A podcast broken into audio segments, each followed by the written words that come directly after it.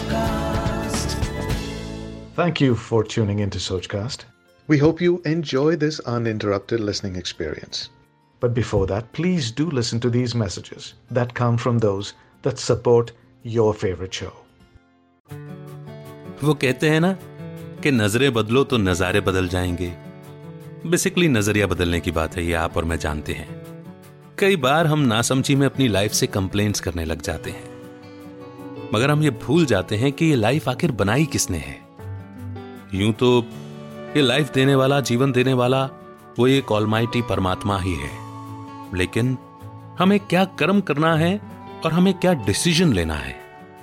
इसकी पूरी स्वतंत्रता उसने हमें दी हुई है।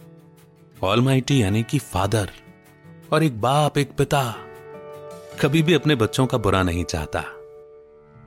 प्रॉब्लम यह है कि हम उसे अपनी मर्ज़ी से चलाना चाहते हैं। लेकिन कभी ये कोशिश नहीं करते कि उसके बनाए सिस्टम को समझें तो सही। और उसके जो डायरेक्शन मिले हुए हैं, उन पर अमल तो करें। एक बार अमल करके देखने की ज़रूरत है, दिल से नहीं, अंदर आत्मा से, रूह से निकलेगा कि यह लाइफ खूबसूरत है। बस इसी सोच और इसी विश्वास के साथ आया हूँ सोच कास्ट पर, लेकर के ये शो जिसका नाम है लाइफ खूबसूरत है। सुनेंगे आप मेरे, यानी अमित के साथ।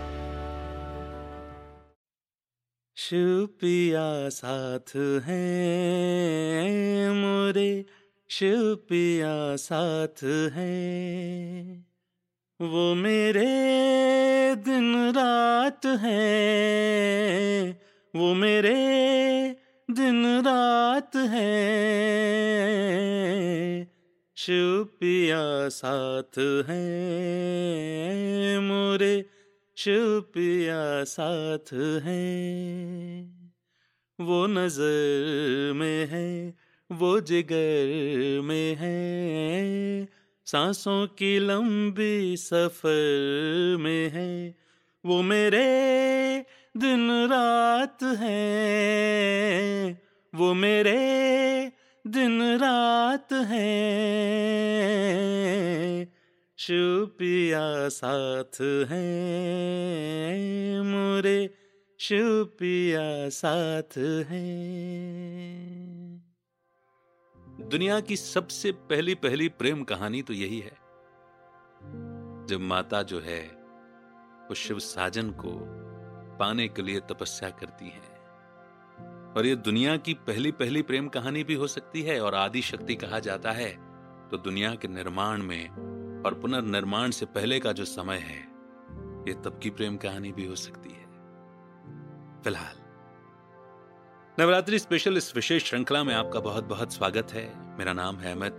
कहानियों को आवाज़ देता हूँ और बड़े निश्चय और अधिकार से कहता हूँ, परमात्मा का हाथ लेकर, उनका साथ लेकर लाइफ खूबसूरत है।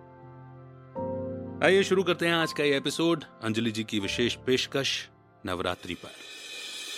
तो नवरात्रि की जो विशेष श्रृंखला है, जिसमें हम देवी के नौ स्वरूपों का वर्णन कर रहे हैं, उनकी पूजन विधि, उनसे जुड़ी पौराणिक कथाएँ और उनके स्वरूप से मिलने वाली शिक्षाएँ, और साथ ही साथ इनके पीछे का क्या स्पिरिचुअल सिग्निफिकेंस है, ताकि हम नवरात्रि को सार्थक रूप में मना सकें और स्वयं के अंदर एक सकारात्मक बदलाव ला सके। सच्ची है तू, है सच्चा तेरा दरबार। और परमपिता परमात्मा के लिए भी कहा गया सत्यम शिवम सुंदरम। तो सच्चे मात पिता के सच्चे बच्चे बन सके हम। उन बदलावों को लाने की अपने अंदर एक पहल करें। आइए शुरू करते हैं। आज का एपिसोड आज अष्टमी है। बहुत बहुत शुभकामनाएँ सबसे पहले तो आपको। कई जगहों पर अष्टमी पर व्रत समाप्त कर दिए जाते हैं और कन्याओं का पूजन किया जाता है। और कई जगहों पर अष्टमी का विशेष व्रत रखा जाता है और फिर नवमी के दिन कन्या पूजन किया जाता है। आपके घर में जैसा भी किया जाता हो, पर अष्ट भुजाधारिणी, अष्ट शक्तियों से सुसज्जित देवी माँ के इन स्वरूपों के वर्णन में आज हम बात करने वाले हैं महागौरी माता की। शंख, चंद्र और कुंद से पुष्पों की जिनकी उपमा होती है। ऐसी गौर वर्णी शांत चित्त माता महागौरी को नवरात्रि में आठवें दिन पूजा जाता है। अष्टवर्षा भवेद गौरी। यानी इस प्रकार माँ महागौरी को आठ वर्ष की माना गया है। माँ महागौरी चार भुजा धारिणी है। इनके ऊपर वाला दाहिना हस्त अभय मुद्रा में और नीचे वाले दाहिने हस्त में त्रिशूल है। ऊपर वाले बाएँ हस्त में डमरू और नीचे के बाएँ हस्त की मुद्रा, वर मुद्रा है। माँ की शक्ति अमोघ और सदा फलदायिनी है। त्रिशूल, डमरू, इनके अस्त्र हैं और वृषभ, यानी कि बैल इनकी सवारी है। शक्ति, ऐश्वर्य और सौंदर्य की देवी के रूप में महागौरी देवी जानी जाती है। इनके उपासक सच्चे मन से पूजन करके माँ महागौरी के आशीष से सुख समृद्धि और वैभव प्राप्त करते हैं। इनकी कृपा से समस्त कष्टों के निवारण के साथ ही अलौकिक सिद्धियों की प्राप्ति होती है। उपासक, माँ गौरी के आशीर्वाद से असंभव दृष्टिगत होने वाले कार्यों को भी संभव कर दिखाने का सामर्थ्य उत्पन्न कर सकता है। पुराणों में माँ महागौरी की महिमा वर्णित है।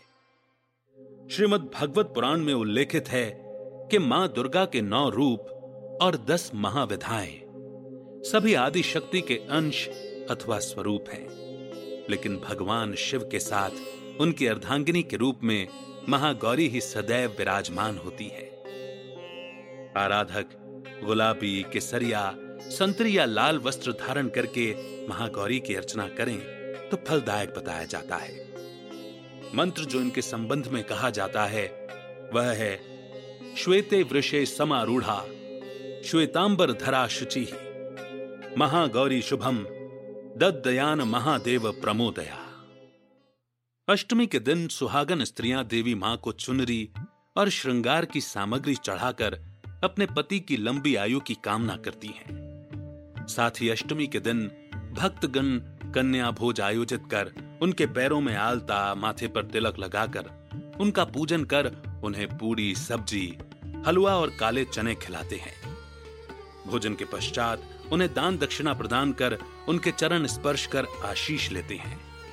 तत्पश्चात स्वयं भोजन ग्रहण कर अपना आठ दिन का अष्टमी का व्रत खोलते हैं। माना जाता है कि ये छोटी कन्याएँ माँ महागौरी का ही प्रतिरूप हैं। और आराधक को कन्या पूजन के माध्यम से माँ गौरी का आशीष प्राप्त होगा। साथ ही नारियल का भोग लगाकर सभी जनों को प्रसाद रूप में वितरित करना भी फलदायी होता है। माँ के संबंध में जो पौराणिक कथा आती है, वो इस प्रकार है। किवदंती के अनुसार एक बार भगवान शिव के किन्हीं शब्दों से आहत होकर पत्नी पार्वती जंगलों की ओर चली जाती हैं। वहाँ जाकर वे तपस्या में लीन हो जाती हैं। जब वर्षों तक वे वापस नहीं आती तो भगवान शिव उन्हें खोजने निकल पड़ते हैं। और जब वे माँ पार्वती के पास पहुंचकर उनके ओजमयी रूप को देखते हैं तो आश्चर्यचकित हो बैठते हैं। एक अन्य दंत कथा के अनुसार, राजा हिमालय के घर जन्मी पार्वती को मात्र आठ वर्ष की आयु में भी अपने पूर्व जन्म की घटनाओं का आभास सा हो गया था। और तभी से उन्होंने भगवान शिव को पति रूप में प्राप्त करने के लिए तपस्या शुरू कर दी थी। वर्षों तक कंदमूल, फल और बेल पत्रों का आहार करने के बाद फिर कई वर्षों तक निराहार रहकर ही उन्होंने तपस्या की। इतनी घोर तपस्या के कारण उनका वर्ण श्यामल हो गया था। तब से प्रसन्न होकर भगवान शिव ने उन्हें दर्शन दिए और उन्हें गंगा स्नान करने को कहा।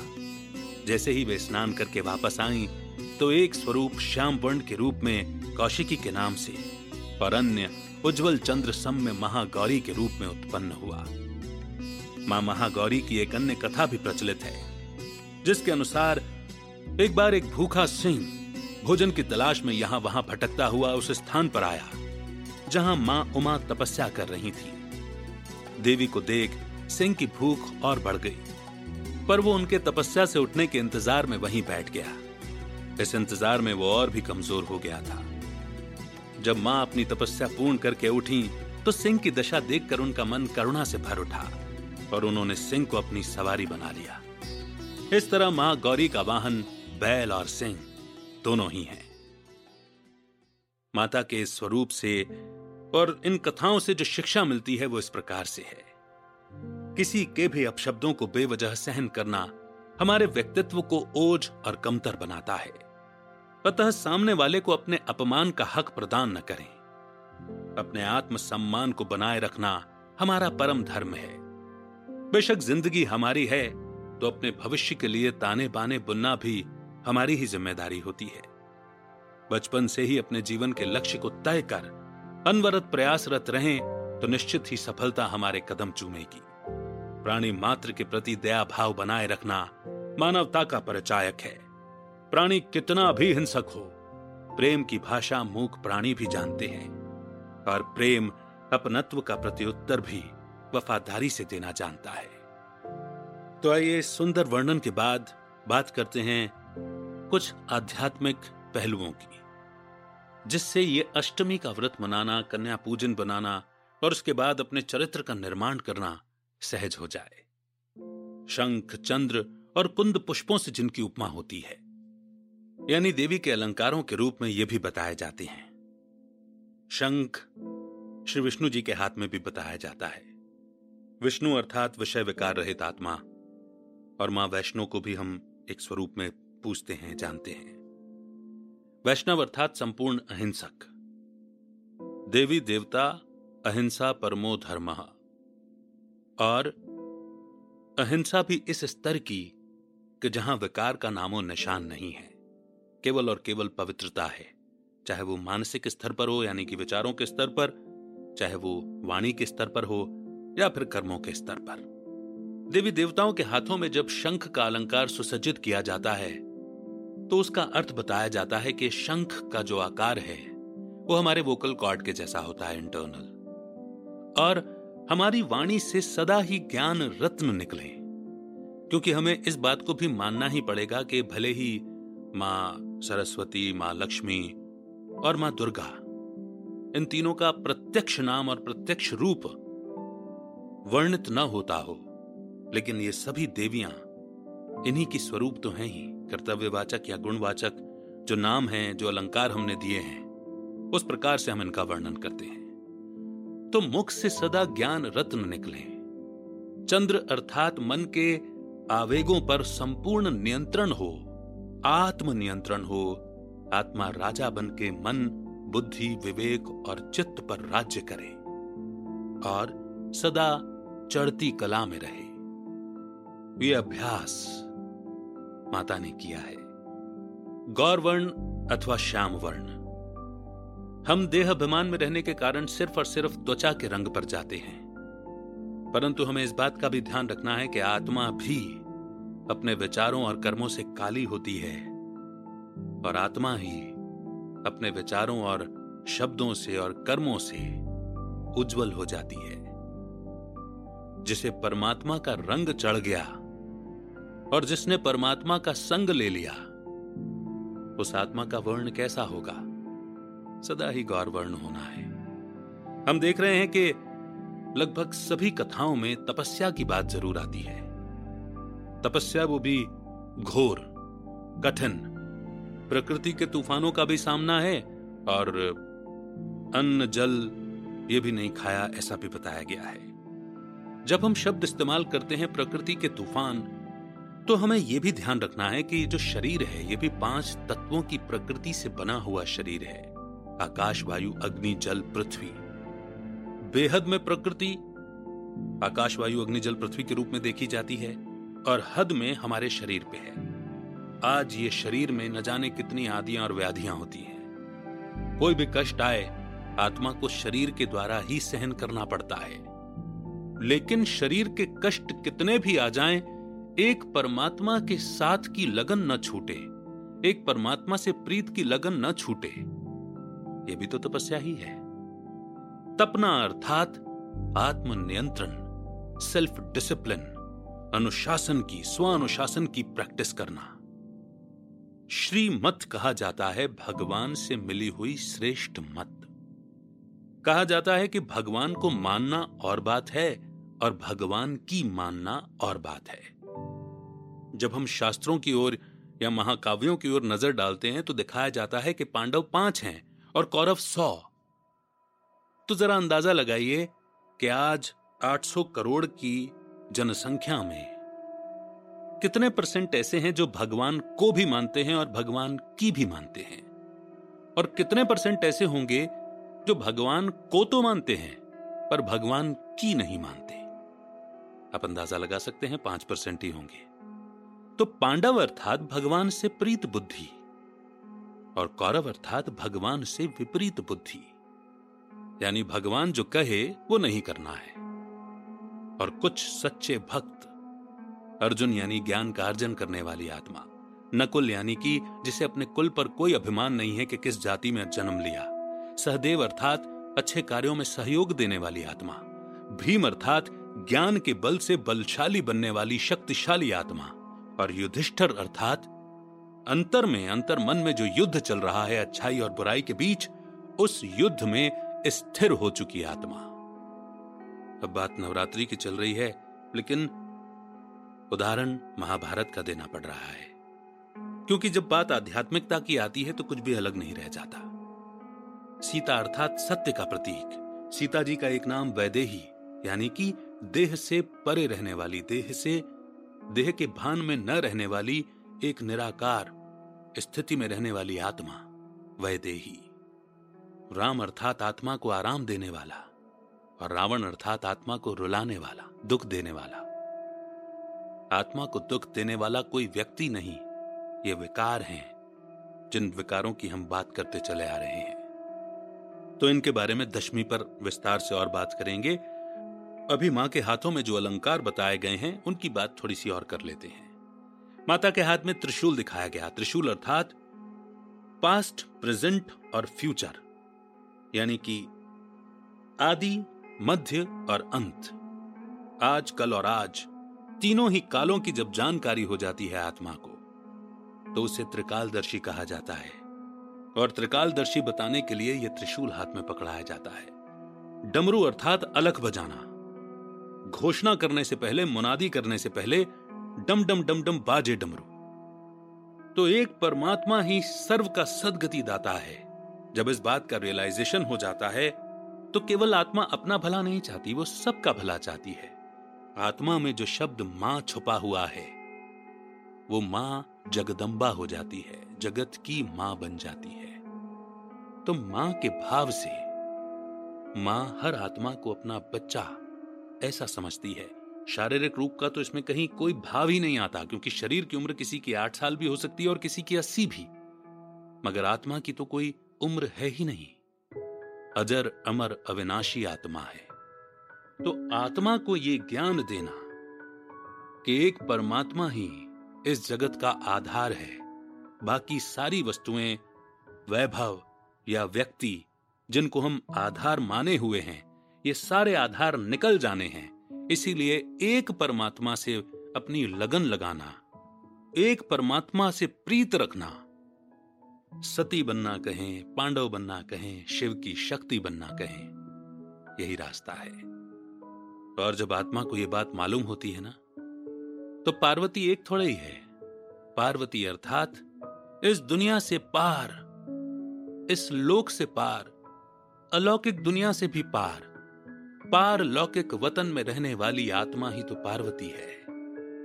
उस वतन में रहने वाली जिसे आत्माओं का घर कहा जाता है, जिसे ब्रह्म लोक कहा जाता है, जिसे शांति धाम कहा जाता है, जिसे परम धाम कहा जाता है, जिसका वर्ण है लाल और नारंगी।